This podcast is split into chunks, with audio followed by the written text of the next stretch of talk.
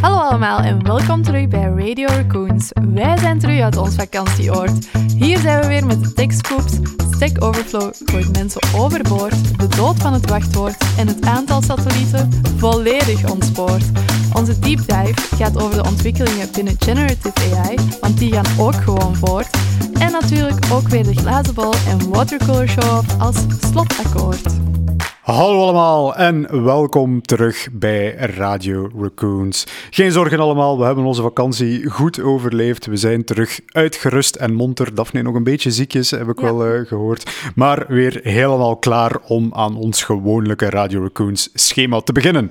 Laten we er dus maar meteen invliegen. Hè. Laten we beginnen met onze tech scoops. Ik zal misschien van wal steken ja. met ja, toch wel uh, iets minder aangenaam nieuws voor, voor een, ja, toch wel, ik durf het een instituut noemen die de laatste tijd uh, het een beetje moeilijk heeft. Stack Overflow, bij programmeurs wel gekend als zijnde de bron van informatie omtrent alles wat met programmeren te maken heeft. Maar ja, zoals we eerder al bericht hebben, hebben zij nu toch wel heel sterk te lijden onder ja, de opkomst van ChatGPT en het feit dat het eigenlijk veel gemakkelijker begint te worden om dat gewoon aan ChatGPT te vragen. In plaats van te gaan zoeken in die forums om te zien wie dat er misschien hetzelfde probleem heeft gehad als jij. En of dat daar iemand ook wel degelijk een antwoord op heeft geformuleerd. Zij hebben het niet zo gemakkelijk, want zij hebben nu 28% van hun personeel ontslagen. Kleine bemerking, weliswaar. Zij uh, zijn vorig jaar in 2022 wel verdubbeld in grootte met 525 mensen. Dus het is eventjes heel veel groei om dan weer uh, een ja. beetje te gaan corrigeren. Maar toch, ja, het lijkt zo wat een teken aan de wand te zijn dat Stack Overflow, ze noemen het zelf, we zijn nog steeds op zoek naar een pad naar winstgevendheid. Wat mm -hmm. dus betekent van, we zijn nu geld aan het verliezen en we willen wat geld besparen. Uh, maar zij zijn dus een beetje aan het zoeken van, ja, hoe gaan we hiermee omgaan? Met trouwens ook in de marge berichten dat zij zelf aan het werken zijn aan hun Overflow AI. Mm -hmm. Dus ook weer een generatief AI-systeem, maar dan vermoedelijk getraind ja. met vragen en antwoorden op Stack Overflow. Alright, ja, minder nieuws voor die mensen die ontslagen zijn, inderdaad. Um, ik had de tweede techscoop, iets helemaal anders. Uh, de MetaQuest 3 is gelanceerd terwijl wij weg waren, David. Um, ik was echt helemaal niet meer mee met het nieuws, maar uh, deze voormiddag hebben wij goed opgezocht. Um, en de MetaQuest 3, die zou de eerste mixed reality um, headset zijn op de markt. Uh, we zagen al eerder bij de Apple Vision Pro dat zij hetzelfde idee hebben. Uh, dat is nog niet uitgebracht, dus zij zijn iets sneller. Um, ja, tegenover en... de Quest voor de mensen misschien een kleine recap. Mixed ja? reality, voor de duidelijkheid, is dus een VR-bril je ja. zit naar een scherm te kijken. Het is niet een doorzichtig stukje plastic zoals je zou hebben bij augmented reality bijvoorbeeld. Inderdaad. Maar, net zoals bij de Vision Pro, zijn er ook wel camera's aanwezig om eigenlijk de beelden van buiten mee te brengen in die virtuele omgeving. Ja, klopt, dus inderdaad. Mixed en reality. Dat is een verschil tegenover de Quest 2, maar ook um, hun dubbele verwerkingskracht. Uh, 30% meer totale resolutie, uh, batterijduur van maximaal anderhalf uur als je het voor echt productiviteitsapps gebruikt voor um, ja, passieve media, dus gewoon kijken naar iets, uh, zou het bijna drie uur zijn, wat eigenlijk mm -hmm. ook weer niet lang is. Bij mm -hmm. Apple is dat ook een probleem. Um, maar je kunt het wel terug volledig opladen in 2,5 uur. Okay. Ik weet niet of dat, dat zo handig is om echt mee te werken. Zeker als je acht uur op een dag werkt, denk ik niet dat dat gaat. Dat je, het gaat gewoon niet uh, met een headset. Maar ik hoop dat ze voor die batterij problemen dan nog een, uh, een, oplossing vinden. Nu, natuurlijk, als je acht uur achter een bureau zit, dan laat je die ook niet gewoon op batterij werken, nee. maar dan steek je die ergens in je computer of zo. Om dat is waar. Continu van stroom voorzien te worden. Nu, Inderdaad. een van de zaken, ja, de, de, de grote beperking natuurlijk is altijd geweest van waarom zouden we een VR mixed reality headset maken die drie uur mee kan als het na een half uur al irritant aan je hoofd begint aan ja. te voelen. Maar daar heb ik dus wel gelezen dat de nieuwe Quest toch wel een paar enorme vooruitgangen heeft gemaakt. De, uh, je kunt foto's vinden op het internet, mm -hmm. de Quest 2 versus de Quest 3.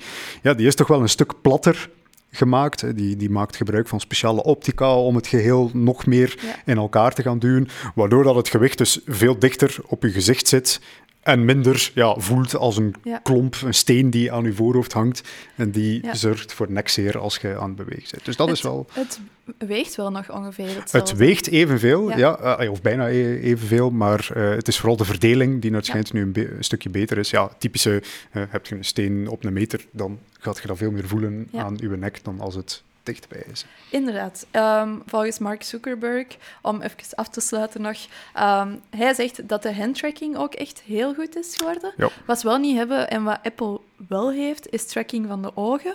Um, dus dat is iets waar Apple misschien ja, op kan concurreren. Ook geen schermpje aan de buitenkant om je ogen nee, te laten zien. Een grote feature.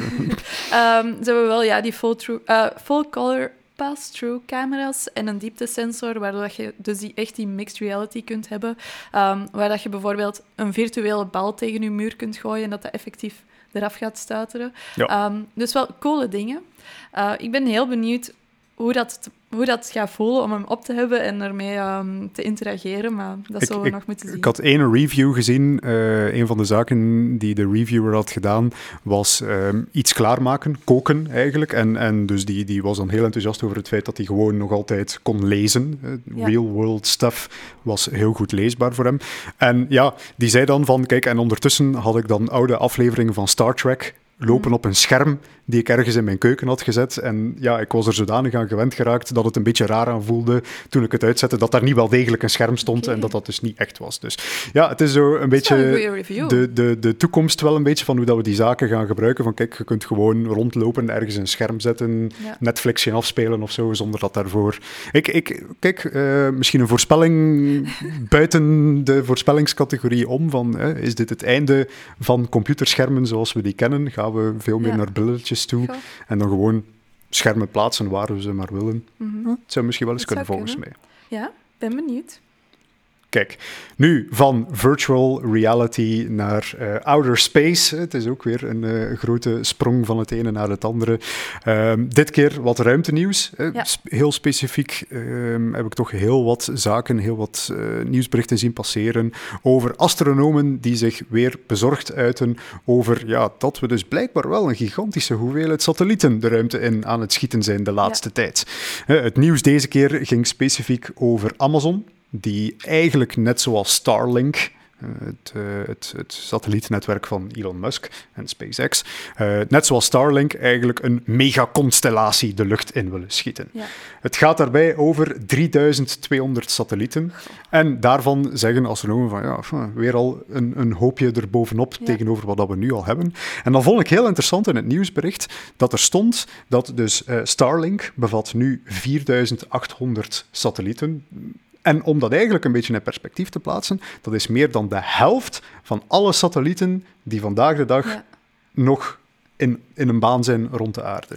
Ik verschiet eigenlijk wel van dat aantal, want ik had er veel meer verwacht. Ja, ik dacht eigenlijk ook dat wij al veel meer satellieten Ja. hadden. Trouwens, er zijn er al 10.000 gelanceerd, maar de helft daarvan is ondertussen alweer opgebrand in de atmosfeer en, en gedecommissioned, zeggen ze dan. Ja. Ehm, dus allee, de helft is al weg, Mhm. maar dus van alle satellieten die er nu nog, is de helft gelanceerd door SpaceX en Dat Elon Musk. heel veel. Allee, qua percentages. En ze zijn nog niet van plan om te stoppen, want ehm, Elon Musk heeft, allee, het, het bedrijf van. Elon Musk heeft ook al 30.000, een aanvraag eh, geplaatst om nog eens 30.000 satellieten de lucht in te gaan Dat is schieten. gewoon drie keer zoveel als wat er nu in de lucht hangt. Letterlijk. Eh, nog, nog, eh, ja, ja, inderdaad, alles bij elkaar opgeteld. Ja. Nog eens drie keer Goh. zoveel erbij. Eh, en dan is dus alle oude satellieten, maar eigenlijk een 20% meer. En 80% bestaat dan uit Elon Musk-satellieten. Ja. Plus dan nog eens wat Jeff Bezos er allemaal bij wilt gaan lanceren. Dus ja, het wordt wel redelijk druk in de ruimte. En astronomen beginnen ja, daar echt ook wel last Ja. van te ondervinden, omdat die redelijk fel zijn, ook wel, die satellieten. En die zorgen voor heel wat weerkaatsing op de beelden die we maken voor, vanuit de telescopen van op aarde. Mhm, mhm. Nu, hè, ehm, Elon Musk blijft satellieten lanceren, heeft daar nu ook wel een eh, ja, nieuw idee omtrent. Starlink kennen we al min of meer, eh, de satelliet-internetdienst, waar je nog altijd een speciale modem Ja. Modem, ja, is dat het juiste woord? ja, ja. satellietmodem, inderdaad, dat, dat gebruiken ze daarvoor. Een speciale modem nodig hebt om eigenlijk ontvangst te hebben. Nu, Elon Musk is ook al vooruit aan het denken. Of het bedrijf achter Elon Musk, we gaan het nu even zo zeggen. Precies SpaceX. Dat, precies dat hij Ja, alsof dat hij alles uitdenkt. Ik wil hem niet te veel in de, in de schoenen schuiven. Zeker ook als je ziet wat hem eh, met Twitter allemaal aan het doen is. Dus SpaceX, laat het ons nu ook even zeggen, eh, is eigenlijk al verder aan het denken. En zij hebben nu plannen gepresenteerd om ehm, toekomstige gsm's rechtstreeks verbinding te laten maken met de satellieten van SpaceX. Ja. Dus zonder dat daarvoor aanpassingen voor vereist zijn. Dus mijn oude gsm, ik ga geen nieuwe gsm moeten kopen. Eens dat het netwerk volledig klaar is, zal dat eigenlijk gewoon via ons bestaande gsm-netwerk, via de satelliet, connectie kunnen gaan maken uh, met onze gsm's.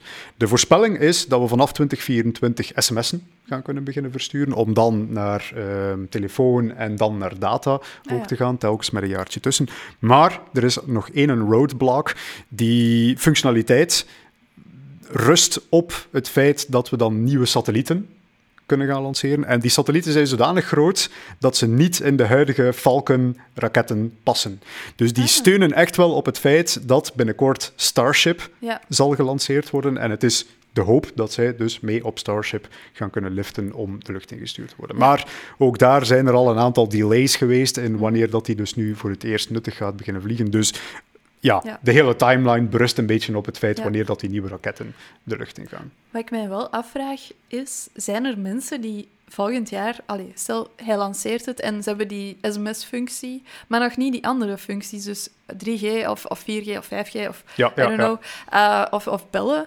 Ja, wie gaat dat dan ooit willen nemen, allee, willen afnemen. Als je al terug naar de jaren negentig gaat, waar dat je enkel kunt sms'en. En toen kon je zelf bellen. Ik denk um, dat het heel belangrijk zal worden voor, voor noodsituaties. Ja. Uh, vandaag de dag, hè, als je een beetje buiten... Wij zijn heel verwend natuurlijk als West-Europeanen. Uh, maar als je een beetje buiten het gewone pad gaat, dan, dan wordt er al snel een satelliettelefoon in je handen gestoken. Hè. Als je op zee zit of ergens uh, ver weg van de beschaving.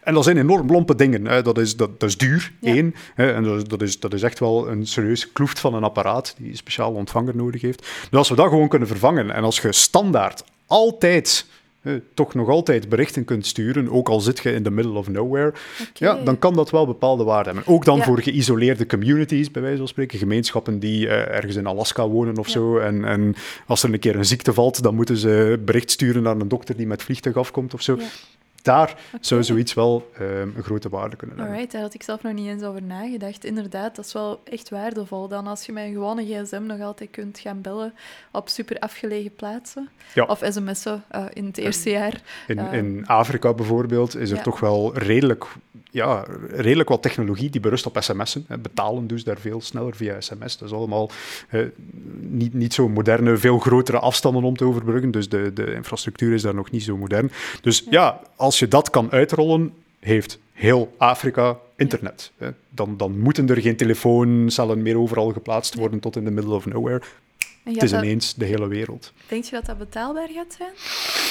Het, ja, mm, een beetje met de doelen die ze in, in het vooruitschot hebben. Ofwel wordt het heel duur en dan is het voor de paar mensen die eh, geld genoeg hebben om te gaan avonturieren in de wildernis, maar nog altijd zichzelf zorgen maken over wat dat er daar gaat gebeuren.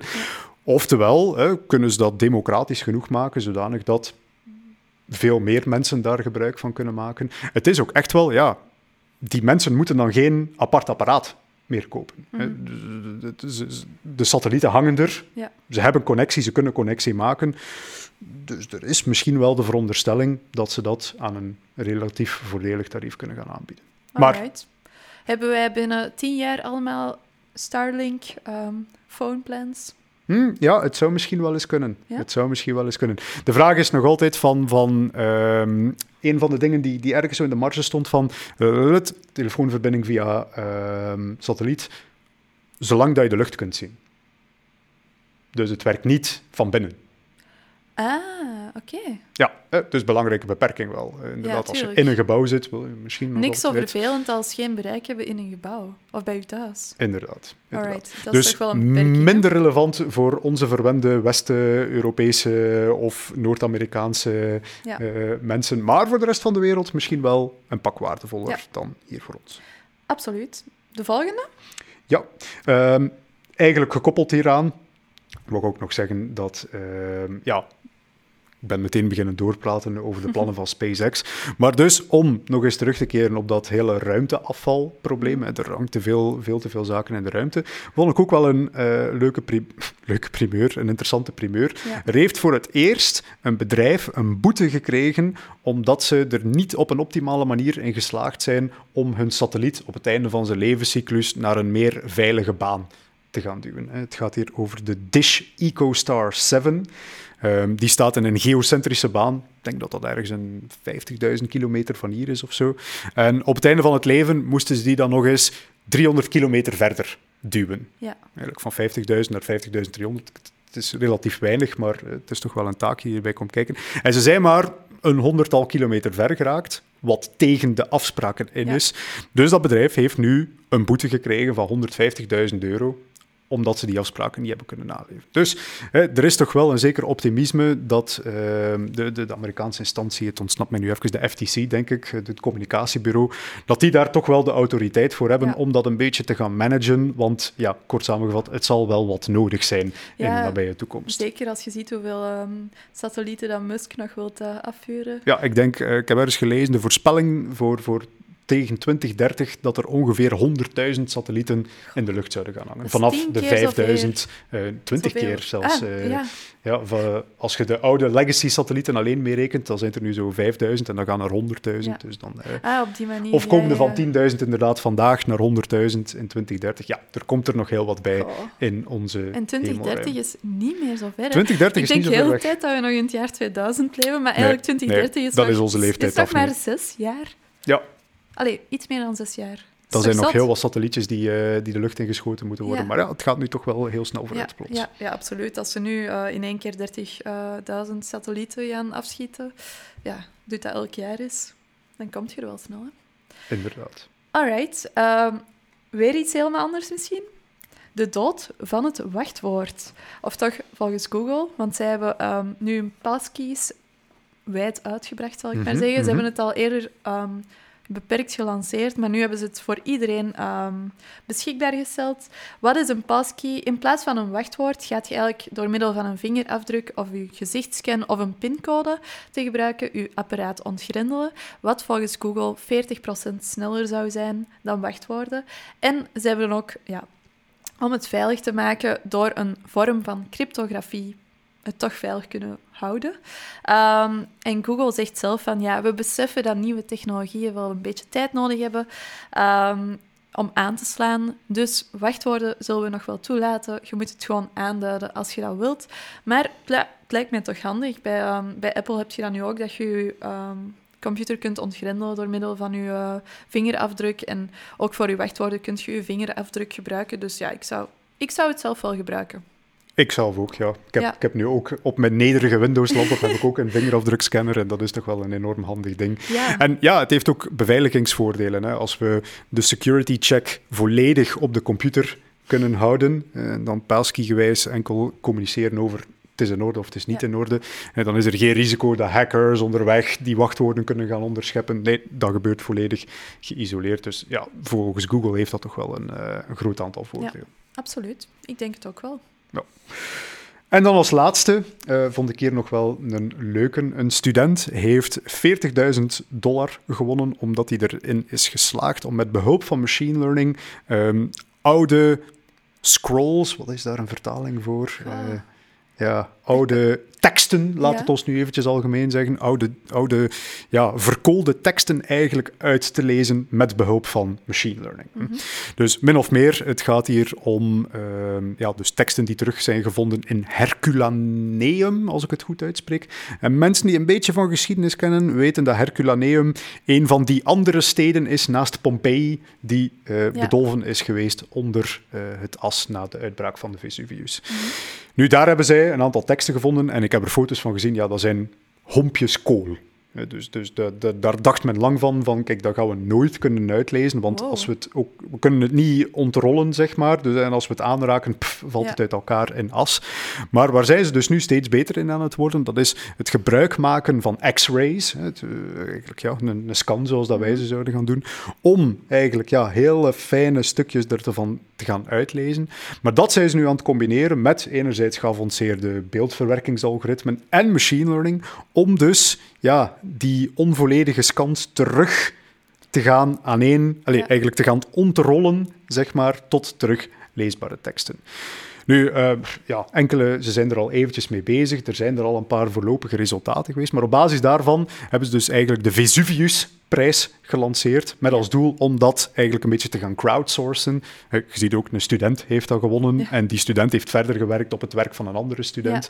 Dus um, ja, eigenlijk echt wel mooi de kracht demonstrerend van, van dat soort publieke wedstrijden om met machine learning bepaalde problemen te gaan oplossen. Want ze hebben dus nu ja, een van de eerste stukjes tekst kunnen ontcijferen wat enorme waarde kan betekenen voor geschiedkundig onderzoek. Dus, kijk. Zalig. Ja, als student 40.000 uh, dollar. Is niet, is niet slecht verdiend uiteindelijk. Hè? Ja, ja zelf nu nog. Um, als ze mij nu 40.000 euro in de zakken zouden steken, zou ik zeker geen nee zeggen. Misschien moet je even meedoen aan Ga ik eens zien of dat ik niets kan vertalen of dat ze nu nog wat werk hebben voor mij. Dan uh, zien of dat daar nog iets in zit. dus ja, alright. Dat waren de. Hè. Yes. We gaan... Ik denk dat het misschien wel is opgevallen dat wij geen generative AI-nieuws hebben gedaan. De eerste een beetje, een eh, beetje, maar... een beetje kunnen laten, maar ja. Het komt nog. De elephant in the room, uh, dat is inderdaad voor het volgende segment. Ja, op naar de deep dive. Yes. Alright, zoals ik net al zei, het generative AI-nieuws hebben we uh, bewaard tot de deep dive. Uh, want het was zoveel. We zijn dan ook wel even oud geweest, um, dus veel in te halen. En ik ga gewoon beginnen met de nieuwe grote modellen, um, nieuwe updates van de, van de grote spelers eigenlijk. Hè. Right. Um, om te beginnen met GPT-4 Vision. Het is net uitgebracht. Uh, ik was al terug trouwens en het is echt zot. Wat is het? Het is een multimodaal model um, dat gebruikers in staat stelt om GPT-4 eigenlijk te instrueren om afbeeldingen bijvoorbeeld te gaan analyseren. Multimodaal betekent dat je verschillende vormen van input kunt hebben. Wat we al kenden was het textuele, een prompt ingeven, iets zeggen, um, instructies geven aan ChatGPT.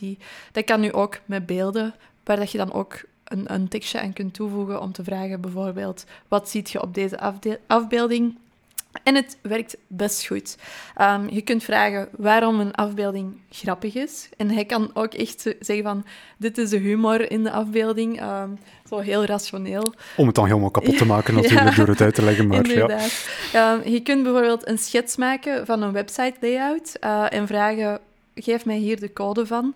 Um, je kunt een foto maken, dat had een collega gedaan, van jezelf die gitaar aan het spelen is en zeggen van welke akkoord ben ik op dit moment aan? Allee, welk akkoord geef ik op dat moment aan?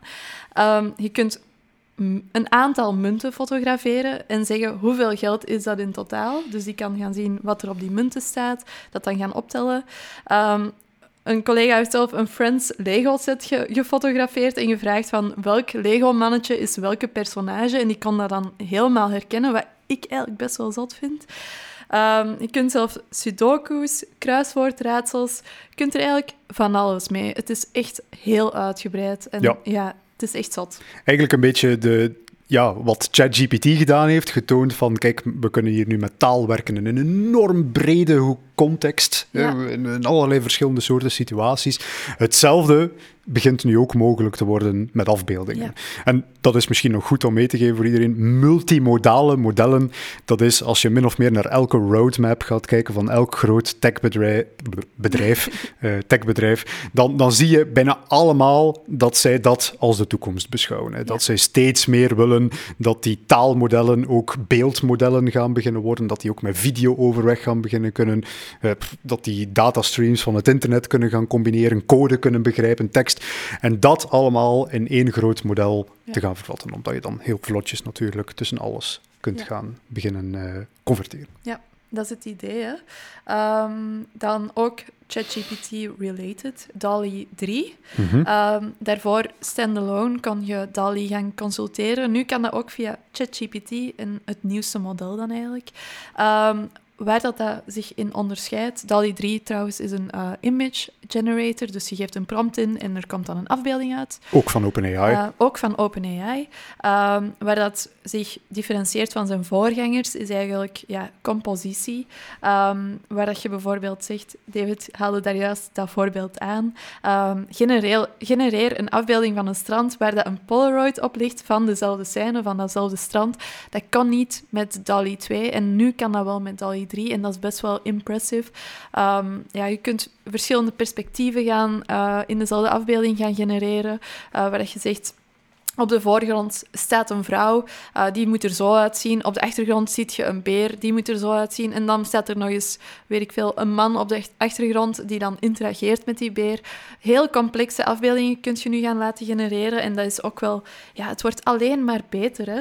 Dat, is, dat is eigenlijk de conclusie. Het is ook weer een interessant voorbeeld van hoe eigenlijk ja, betere tekstmodellen automatisch beginnen leiden tot betere alles, bij wijze van spreken. bijvoorbeeld als we vergelijken met Midjourney. Midjourney maakt hele mooie creatieve afbeeldingen. Ik zou zeggen nog altijd beter dan wat DALI zelf kan doen. Maar Midjourney struggelt enorm met compositie. Eh, heb je nu echt iets van, van uh, ik wil een rode bal met daaronder een groene piramide en dan met een zwart landschap of zo. Dan wordt het al heel moeilijk voor Midjourney om al die concepten uit elkaar te gaan houden en gaat je afbeelding misschien niet helemaal zijn wat je ervan verwacht. DALI 3 doet dat echt een pak beter. Dus dat, is, dat is die tekstcomponent die zo, zo belangrijk is in al die generatieve AI-systemen. Ja, en zelf uh, tegenover Midjourney, DALI 2 was echt slecht. Ja, het was verouderd. Het, was verouderd. Maar ik vind DALI 3 komt echt wel in de, in de buurt. Het komt in de buurt, ja. Qua kwaliteit is het zeer goed, maar vooral ook omdat ja, het luistert ja. heel goed naar wat je wilt. Ja, absoluut. Het is niet alleen mooie afbeeldingen, maar de juiste afbeeldingen. En ook in natuurlijke taal, waar, waarvoor dat je op, allee, bij de voorgaande versies moest je al een beetje kunnen prompt engineeren om echt een heel goed resultaat te krijgen. Nu gaat dat steeds beter in gewoon natuurlijke taal. Je moet niet meer, ik weet niet, opzoeken wat dat de beste manieren zijn van prompten. Het komt er eigenlijk al redelijk goed uit als je het gewoon omschrijft zoals jij het wilt. Uiteraard, ja, des te beter je input, des te beter de output. Dat is bij alles van AI zo. Um, dan nog een uh, image uh, AI, Getty Images wel bekend van stockfoto's, um, heeft nu ook een AI-model, een image generator, uh, gelanceerd uh, samen met NVIDIA. Um, het is nog niet vrij beschikbaar. Je kunt het wel aanvragen, een demo aanvragen. Um, ja, ze zeggen zelf dat je de eindeloze mogelijkheden kunt creëren met hun AI-model. maar wat ik wat ik er persoonlijk best wel sterk aan vond, is dat zij ook artiesten willen gaan compenseren uh, voor hun input uh, om het model te trainen. En dat is toch wel iets wat dat, ja, zich onderscheidt van de rest. Ja, inderdaad. Veel bedrijven zeggen van, kijk, ja, het feit dat wij één afbeelding gebruiken om iets te gaan trainen, dat is zoals dat jij door een museum loopt en naar de schilderijen kijkt, bij wijze van spreken. Dat is daarom nog niet... Uh, ja, dat we daarvoor geld moeten betalen, laat ja. ons even cru zijn. Maar Getty Images wil daar tegenin gaan en wil echt zeggen van kijk, wij willen van in het begin dat onze artiesten gecompenseerd worden voor eigenlijk de input die zij leveren aan ons model. Wat eigenlijk best wel fair is. Um, best wel fair. Ik, weet, ik heb nog geen details gezien over hoeveel je precies, hè, want, want natuurlijk, stel dat het een cent kost om het te gebruiken en jij bent een van de 10 miljoen afbeeldingen die dat AI-model getraind heeft, dus dan heb je een tienduizendste ja. al heel genereus gezien van, van zo'n model. Dus hoe die precieze compensatie eruit zal zien, dat moet nog een beetje bepaald worden. Maar het is alvast een stap in de goede richting. Dat kunnen we toch wel zeggen. Het idee is al goed. Ehm, hopelijk de uitwerking ook. En dan uh, het laatste dat ik had wat betreft updates en uh, nieuwe modellen is Adobe um, heeft opnieuw hun AI geüpdate, zal ik maar zeggen. De Firefly die we al kenden. Um, belangrijkste update, denk ik, is dat ze nu ook vector uh, graphics kunnen genereren. Dus ja, eigenlijk vectors, dat zijn lijnen of ja, infinite schaalbare afbeeldingen. Ik kan het niet uitleggen, ik gebruik het zelf. Uh, bijvoorbeeld logo's zijn heel vaak vectors of um, uh, icoontjes of zo. Um, dat gaat nu ook met generative AI. Uh, dat hebben zij in Illustrator um, geëmbed. en daarnaast, ja, hun algemene Firefly is ook verbeterd, dus hun generative fill in uh, Photoshop. Uh, ze hebben nu ook generative match. Dus je hebt bijvoorbeeld een afbeelding in een bepaalde stijl, uh, bijvoorbeeld cartoon-stijl of zo, zal ik maar zeggen. Dan kun je nu ook die generative fill in die bepaalde stijl laat Allee, het werkt beter gewoon uh, om het in die stijl te kunnen vullen. Um, dus het neemt die stijl over van de afbeelding. Um, het wordt alleen maar beter, ja, ik zeg het. Ja, het is ook heel interessant. Allee, die, die vector graphics, kort samengevat eigenlijk. Wat is het verschil met gewone graphics? David gaat het u uitleggen. Ik zal het eens proberen uitleggen. Geweten kan het niet laten. Gewone afbeeldingen die zijn gedefinieerd pixel per pixel. Ja. Uh, links, de eerste pixel linksboven heeft die kleur, de tweede pixel die kleur, de derde pixel die kleur. En wat is het nadeel daarvan natuurlijk? Als je die groter maakt, ja, dan heb je geen extra pixels, dus dan moet je blokjes beginnen definiëren. Ja. Deze vier pixels, deze vier pixels. Wat ertoe leidt, we kennen het allemaal ja. als je een afbeelding te veel vergroot, dat het er een beetje wazig, gepixeld uitziet. Um, en dat is natuurlijk niet bruikbaar. Vector images, die zijn volledig opgebouwd uit wiskundige structuur. Ja. He, dus daar staat echt ja, niet in van deze pixel heeft zoveel uh, deze waarde, deze kleur. Nee, daar staat in, uh, ergens in deze afbeelding staat, in het midden van deze afbeelding staat een cirkel met middellijn zoveel. En als je dan gewoon die afbeelding groter wilt maken, het enige wat je moet doen is geometrisch gezien Ja. al die wiskundige figuurtjes groter maken. En dan heb je nog altijd een. Je kan die eigenlijk eindeloos uitvergroten en dat ziet er nog altijd heel crisp uit, nog altijd heel Ja. clean uit. Dus dat is echt wel een manier om, ja, eh, dan moet je geen afbeeldingen in 4K gaan genereren. Dan kan je een kleine afbeelding gaan genereren, puur door eh, die vectors te gaan definiëren. En dan kan je ze eindeloos uitvergroten, ongeacht de Ja. grootte en toch altijd goede kwaliteit. handig. Zeer handig, inderdaad. Eh, Ja. Vraag het aan graphic designers en die zullen zeker en vast eh, vector graphics eh, bejubelen. Ja. Eh, Niks zo hatelijk als een logo dat in JPG of zo wordt aangeleverd. Echt waar. Eh, dat schaalt niet. Een SVG of zo, eh, veel handiger of een AI-bestand. Eh, klein tipje. Als Ja. het kan, stuur dat dan door. het SVG-formaat, inderdaad, je zegt het zelf, dat, zijn, eh, dat is het meest gebruikte formaat Ja. voor vector graphics. Goed, dat terzijde. Ehm ik had nog een aantal side-updates, bij wijze van spreken, rond de, de hele generatieve AI-boom. Ten eerste trouwens, ik, ik had het er nog even moeten tussen smijten, maar je waart zo goed bezig, Daphne, dat ik, dat ik u gewoon wil laten doen. Is, ik vond het wel een, een, een heel interessant over GPT-4 Vision. Hè, dus dat is een heel, heel krachtig ehm, ja, computer vision model. En OpenAI, OpenAI zijnde, doet wel heel hard hun best om misbruik van die modellen tegen te gaan. En een van de dingen die je dus niet kan doen met, zo'n, eh, met, met GPT-4 Vision is captchas oplossen. Ja. Eh, oftewel die dingen, eh, die, die, die rare lettertjes die we gebruiken om te verifiëren of dat iemand een mens is of niet. Ja. Als je dat zo geeft, en dat heeft zo die typische die rare letters, GPT-4 Vision kan die captchas oplossen. Maar die gaat weigeren en zeggen van, ja, nee, een captchas oplossen, dat mag ik niet zomaar doen. Ja. Waar zijn onderzoekers dan in geslaagd? En ik vond het geniaal omdat ze een creatieve methode hebben gebruikt. Ze hadden een foto genomen van een, een ja, een amuletje. Ja. de- dat kennen we misschien zo- zo'n dingetje Zo'n dat je kunt dat openen, open een hangertje dat je kunt open doen en waar dat er een tekstje in staat. En dan hadden ze gevraagd van, goh, ja, kijk, ik heb een amulet van mijn oma gekregen, maar ik kan niet lezen wat dat erop staat. En het is echt extreem slecht gefotoshopt, dus ze hebben gewoon die in een captcha bovenop Ja. dat amuletje gezet. En dan zo, goh, ja, kun jij me niet helpen, kun jij niet helpen ontcijferen wat dat, eh, die, die, die boodschap zou kunnen zijn. zeggen. En dan is het echt zo, ja, het typische GPT-antwoord van, oh, so sorry for your loss. Eh, die, die, die, die helpt dan eerst nog een beetje, die is dan eerst nog eens super vriendelijk.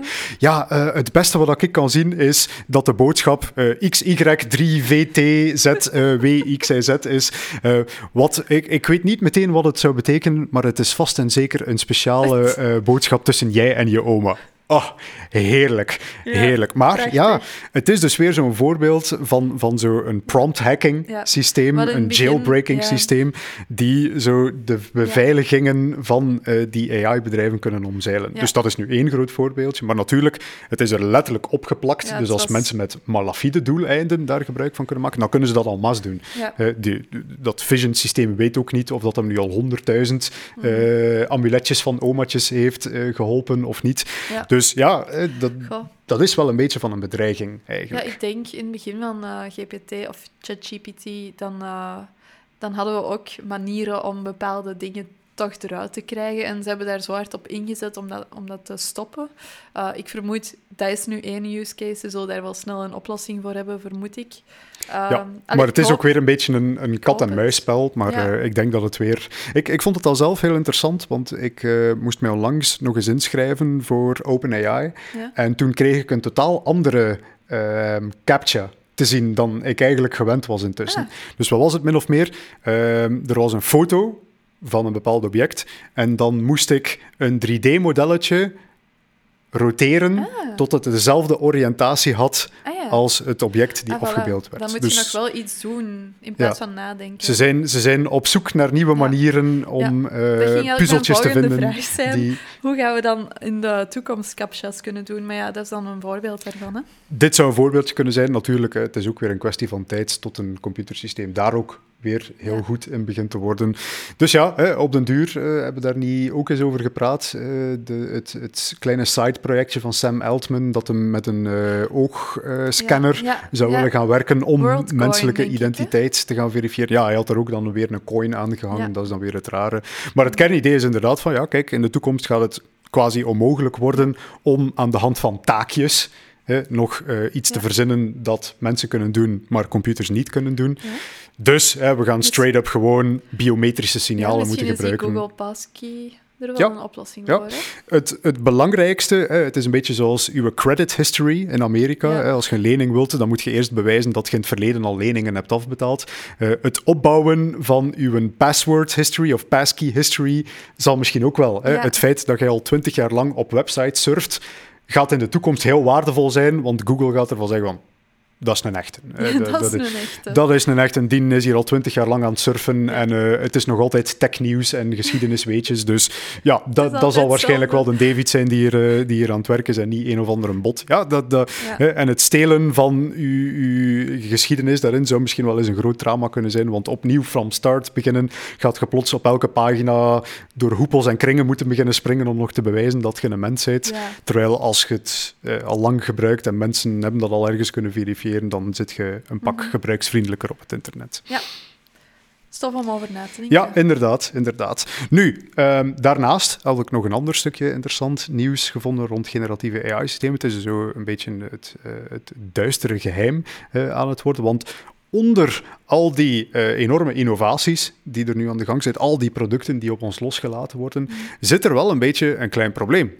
En dat is dus blijkbaar dat die generatieve AI-systemen massaal verlieslatend zijn. Ja. Eh, ik heb nu twee voorbeeldjes gezien in het artikel. De ene ging er bijvoorbeeld over dat eh, gebruikers van GitHub Copilot, ik denk dat je daar nu een 10 dollar per maand voor betaalt, of misschien, meer. of misschien 20 al Ja. intussen, ergens daartussenin dacht ik. Ehm is op zich al niet een substantieel te noemen, hè. Dat, is al een, dat is al een redelijk bedrag. Dat is gewoon een assistent die je helpt om te coderen, hè. dus op Mhm. zich eh, niet, niet zonder waarde. Maar daaruit blijkt dat Microsoft op elke user per maand nog steeds 20 dollar verlies maakt. Wat Echt veel. Toch wel een redelijk bedrag is. En wat dat toch wel ergens een beetje aanduidt van, kijk, ja, eh, de, de, de prijssetting die we nu hebben van onze generatieve AI-systemen, die gaat misschien in de toekomst wel een heel stukje omhoog moeten gaan, eerder dat bedrijven, eh, nu willen ze daar nog massaal geld in Ja. investeren, maar er komt altijd een punt, eh, het omslagpunt, waarop dat het ook Ja. geld moet beginnen verdienen. En dan... Ja. Je zit nu natuurlijk ook wel in die fase dat je mensen nog moet overtuigen van de... Allee, misschien nu al iets minder, maar zeker begin dit jaar. Of data verzamelen eh, ja, begint ook wel waarde te hebben. Dus hoeveel wilt je daar dan voor betalen voor iets dat je niet kent? En misschien eens dat ze genoeg users hebben die het echt veel gebruiken, dat ze zeggen van we doen de prijs omhoog.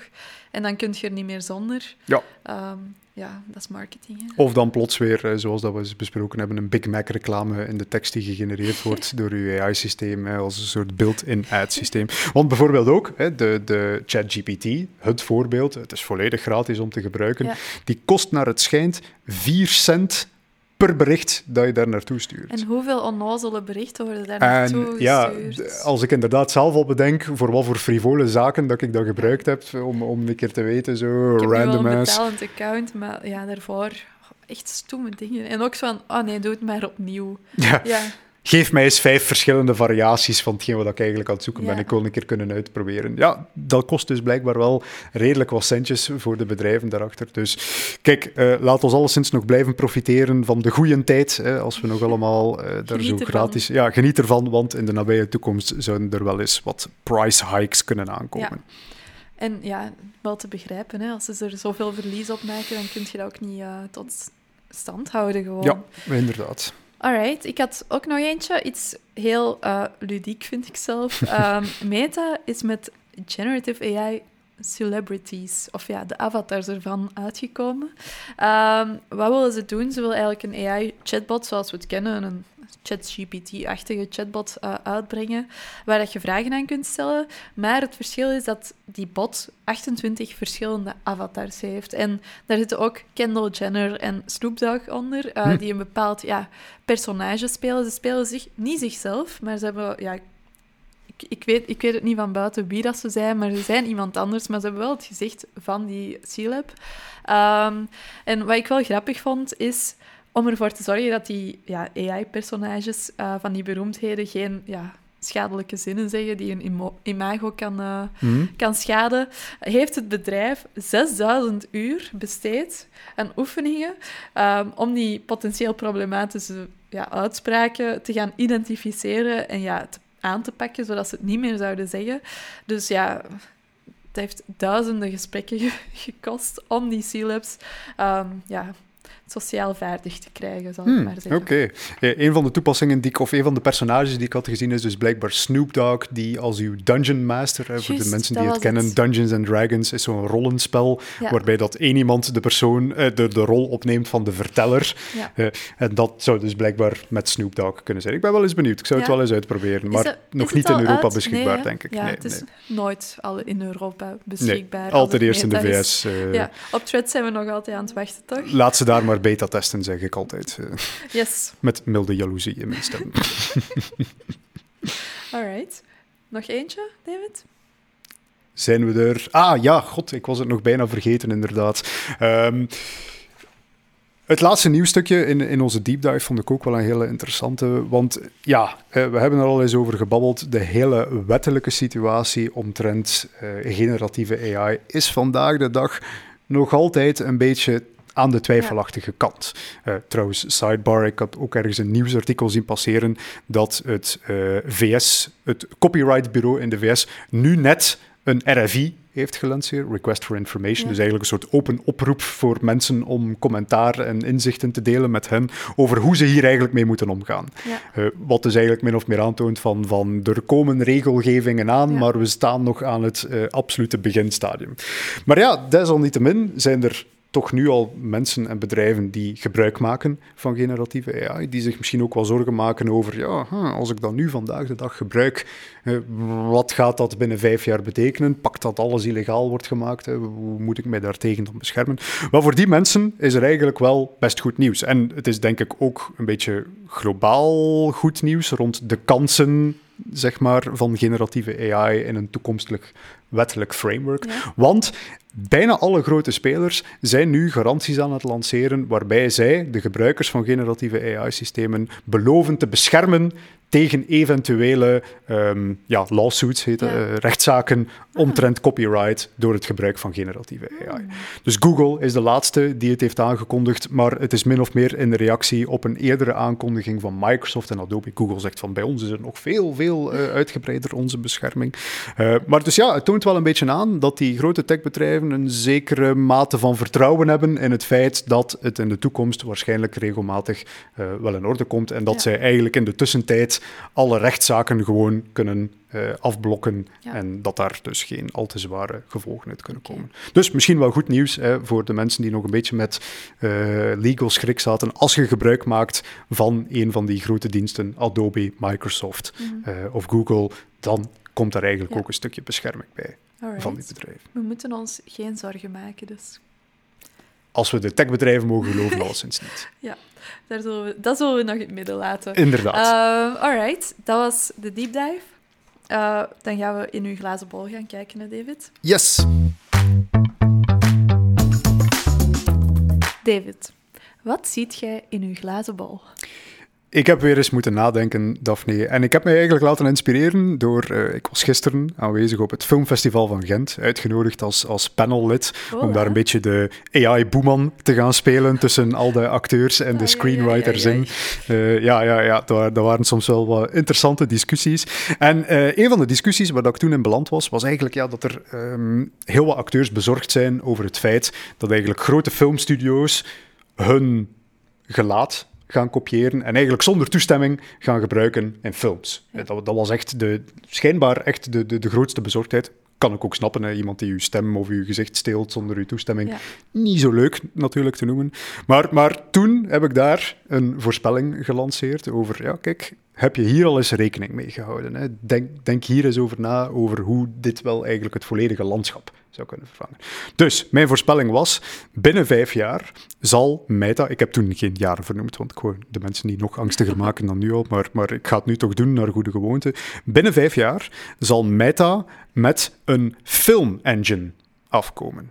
Oké. En dat is dus, wat is die film engine? Wat gaat die precies doen? Wel, die gaat voor u films genereren.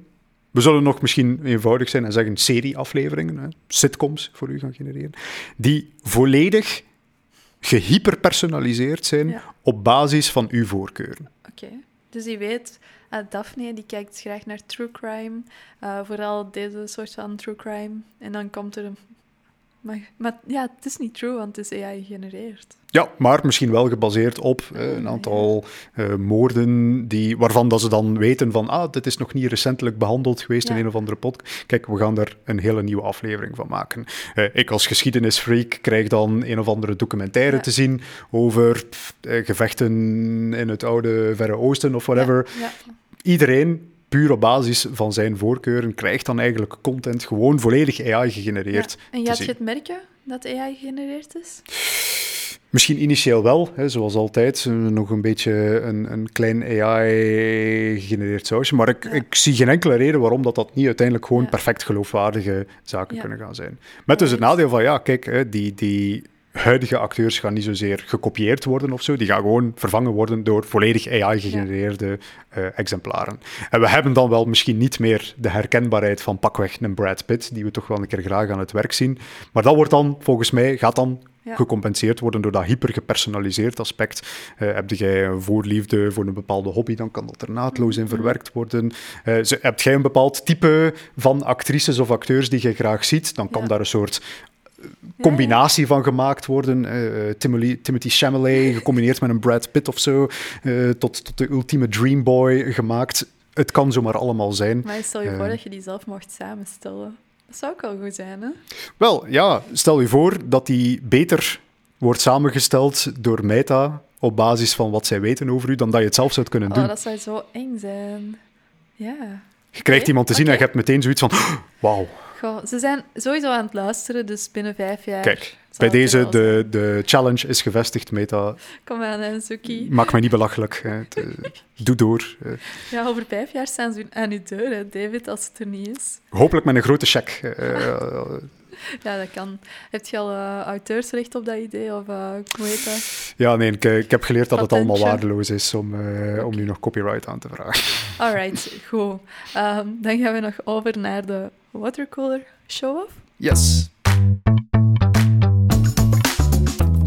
Oké, en dan is het nog tijd voor ons allerlaatste segment, Daphne, de Watercooler Show af. Eh, Yes. Ik heb de mensen lang moeten in de steek laten met weetjes. Ze, ze, ze stonden daar aan de watercooler, totaal oninteressante we- wezen. Dus ik dacht, eh, om te compenseren, deze keer doen we er twee. Yes. Twee gerelateerde eh, weetjes, nutritionele weetjes. En nog beter dan een weetje, het is eigenlijk een ontkrachting van een ander weetje. hè. De- Wow. Niets dat ik liever doe, het is zoals het potlood en de balpen. eh, Ja, als ik kan ja. eh, andere mensen ongelijk bewijzen, dan, dan word ik helemaal gelukkig. Dus deze keer twee veel voorkomende misvattingen over ja, eigenlijk voedingsstoffen. En de eerste hebben we misschien nog gehoord. Ik heb die letterlijk nog eh, gehoord van mijn oma destijds. Namelijk dat als je wortelen zou eten, dat je daarvan beter s'nachts zou kunnen zien. De huidige uitleg die daar vaak aan gegeven wordt, is omdat eh, dat er veel vitamintjes in zitten, bijvoorbeeld. En dat helpt bij het nachtzicht van de mensen. Nu, dat is volledige onzin, voor de duidelijkheid. Maar wat helemaal leuk is aan dit weetje, is waar het oorspronkelijk vandaan komt. Want hè, die, eh, ja, dat, dat, dat weetje over wortelen is uitgevonden door de Britten ten tijde van de Tweede Wereldoorlog. Ja. En zij hebben dat uitgevonden om de Duitsers te misleiden rond hun uitvinding van de radar. Dus radar, zoals we weten, kon gebruikt worden om Duitse vliegtuigen op te sporen. En eigenlijk, ja, de, de, de, de, de Britten dachten dan na van, ja, die gaan dat waarschijnlijk heel verdacht vinden dat we daar plots altijd aanwezig zijn, iedere keer als zij een vliegtuig gaan, gaan sturen. Dus begonnen die, zeg maar, fake news, avant la lettre, te verspreiden, dat zij een aangepast dieet hadden van wortelen voor hun soldaten, zodanig dat die nu supermenselijk s'nachts eigenlijk alles konden zien en dus vliegtuigen al van ver uh, in een donker konden gaan sputten. En begonnen al die Duitsers dan keihard wortelen te eten? Dat, dat staat inderdaad niet beschreven, maar uh, ja, ze hebben uiteindelijk zelf ook radar ontwikkeld, dus ik denk dat ze het uiteindelijk wel ja. door hadden. Maar dat is dus Zo aanleiding geweest. Van, ik zie helemaal niet zoveel beter door die uh, Een of andere Frits die al 50 wortels heeft gegeten en dacht van, ja, nee, nee, ik zie het nog altijd niet. nee, nee, oh, en, en dan hebben ze maar uh, naar andere resultaten gaan zoeken. Ja, dus inderdaad, uh, um, um, hoe uh, fake news 50 jaar, ook weer, ik leef nog in het jaar 2000, ja, 70, 80 jaar geleden, vandaag de dag nog steeds voor, ja, kijk, nog steeds jonge kinderen worteltjes laat eten. Een tweede nutritionele misvatting, en, en die is toch wel, denk ik, eentje die nog wijder verspreid en geloofd wordt, is de link tussen spinazie en ijzer ik denk als je bij veel mensen gaat gaan vragen, dat is dat uh, ja, spinazie een van de beste bronnen van ijzer is in het uh, hele groentenrijk, bij wijze van spreken. maar dat, is dus. Ik zeg dat zelf. Kijk, en daar heb ik u dus volledig van uw troon kunnen stoten, daar straks, Daphne. Uh, want dat is dus inderdaad een totale mythe. En die mythe is dan ook weer veroorzaakt al meer dan 100 jaar geleden, ja. doordat iemand een tabel had geproduceerd van voedingswaarden van voedselstoffen. Destijds, hè, hele nieuwe wetenschap, enzovoort enzovoort. Maar het probleem daarbij was, is dat ze één decimaalpunt verkeerd hadden gezet. Bij spinazie specifiek. Dus bij spinazie um, stond er eigenlijk tien keer meer ijzer afgebeeld dan effectief de waarde was. En iedereen nu, dacht, wow, dat moet ik eten. 100 jaar geleden in één publicatie verkeerd gedaan. En dan je kunt dat gaan opzoeken, spinach iron myth of whatever op het internet. En dan is er een hele keten ja gedocumenteerd van verschillende publicaties die dat overgenomen hebben van die oorspronkelijke bron, tot als het eigenlijk gewoon algemene wijsheid is geworden en dat iedereen het dus verkeerd dacht. Ja. Tot als effectief iemand het onderzoek opnieuw gedaan heeft en dan een soort correctie gepubliceerd heeft. Ik denk dat het in Duitsland was ergens, uh, waarbij dan zei van nee, nee, nee, nee, nee, uh, de, er is een fout gebeurd bij spinazie. Er is eigenlijk veel minder... Uh, ijzer aanwezig dan eigenlijk gedacht. En om het te gaan factchecken, daar juist heb ik het ook opgezocht. En um, het, het ijzer dat in spinazie zit, want er zit wel degelijk wel een beetje ijzer in. Er zit ijzer in, ja. Uh, wordt helemaal niet zo goed opgenomen door het menselijk lichaam. Dus eigenlijk is spinazie echt redelijk nutteloos als je ijzer wilt bijkomen. Zo. Dus ja. ja. Weet je toevallig welke dan wel meer geschikt zou zijn? Uh, nee. Ja, ik dacht, ik dacht zelfs, ik ben het nu zelf ook niet zeker, ik ben meer geïnteresseerd in de geschiedenis dan in de voedingswaarde weetjes natuurlijk. Uh, maar ik dacht dat zelfs sla gewoon een betere bron van ijzer was dan okay. spinazie. Dat is dus. wel crazy. Ja. Alright, goed. Merci voor de weetjes. Uh, ik denk dat heel veel mensen nog denken dat dat waar is, die Kijk, twee dingen. Ontweetjes. En het is wel echt leuk om, om te zien hoe technologie voor die, ja, die, die mythes heeft gezorgd eigenlijk. Hè? En ja. hoe lang dat al geleden is. Fake news, we worstelen er al lang mee. Ja, blijkbaar. Alright, um, onze aflevering zit er alweer op. De eerste na onze vakantie. Nu gaan we weer proberen om om de twee weken, of ja, dat gaan ja. we gewoon doen, om de twee weken uh, terug te releasen op vrijdag. Um, ja, als je een vraag hebt voor ons, je weet het waar dat je ons kunt vinden. Uh, Curious Raccoons mogen zich aanmelden op onze website radio.raccoons.be of via onze Instagram radio.raccoons. Uh, volg ons ook, uh, like, share, subscribe. Ja, ik moet dat zeggen. Ja, ja, ik weet het af, niet. Ik, ik weet het. Zeggen, ik weet het. Ja, ja, ja. Uh, en dan zien wij jullie de volgende keer. Doei.